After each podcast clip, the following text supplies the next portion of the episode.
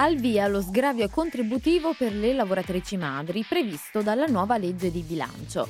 Per loro la busta paga di gennaio sarà un po' più alta, ma comunque ci sono dei requisiti da rispettare. Perciò vediamo insieme quali sono e a quanto ammonta la decontribuzione. Radio UCI Focus. Ciao amici di Radio UCI, sono Giulia e in questo Focus Previdenza ci occupiamo dello sgravio contributivo per le madri lavoratrici.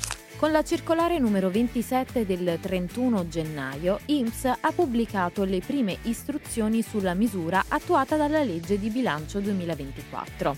Nello specifico, lo sgravio spetta a tutte le madri lavoratrici dipendenti, sia del settore pubblico, sia privato che agricolo.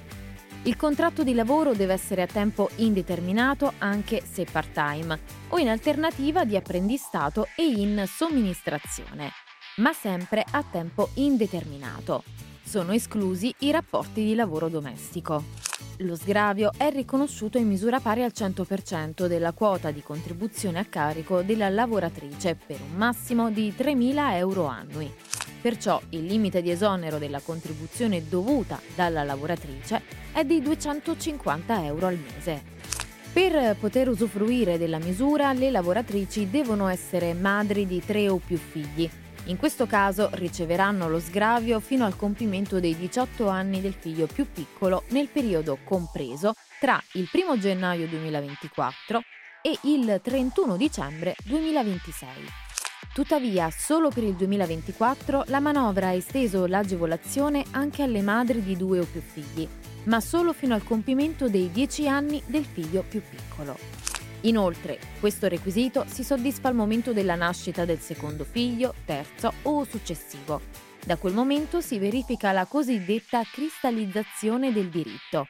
Questo significa che il beneficio non si perde nei casi in cui un figlio venga a mancare prematuramente o fuoriesce dal nucleo familiare oppure ancora se non vive con la madre a seguito dell'affidamento esclusivo al padre. Poi, come abbiamo detto, se ci sono tutti i requisiti, il beneficio partirà dalla busta paga di gennaio 2024, nei casi in cui la lavoratrice abbia già un contratto di lavoro a tempo indeterminato. Al contrario, se il rapporto di lavoro inizia dopo gennaio, allora lo sgravio sarà applicato sulla prima retribuzione. Infine, nella circolare, IMSS sottolinea che la misura è cumulabile con altri sgravi sulla contribuzione dovuti dal datore di lavoro.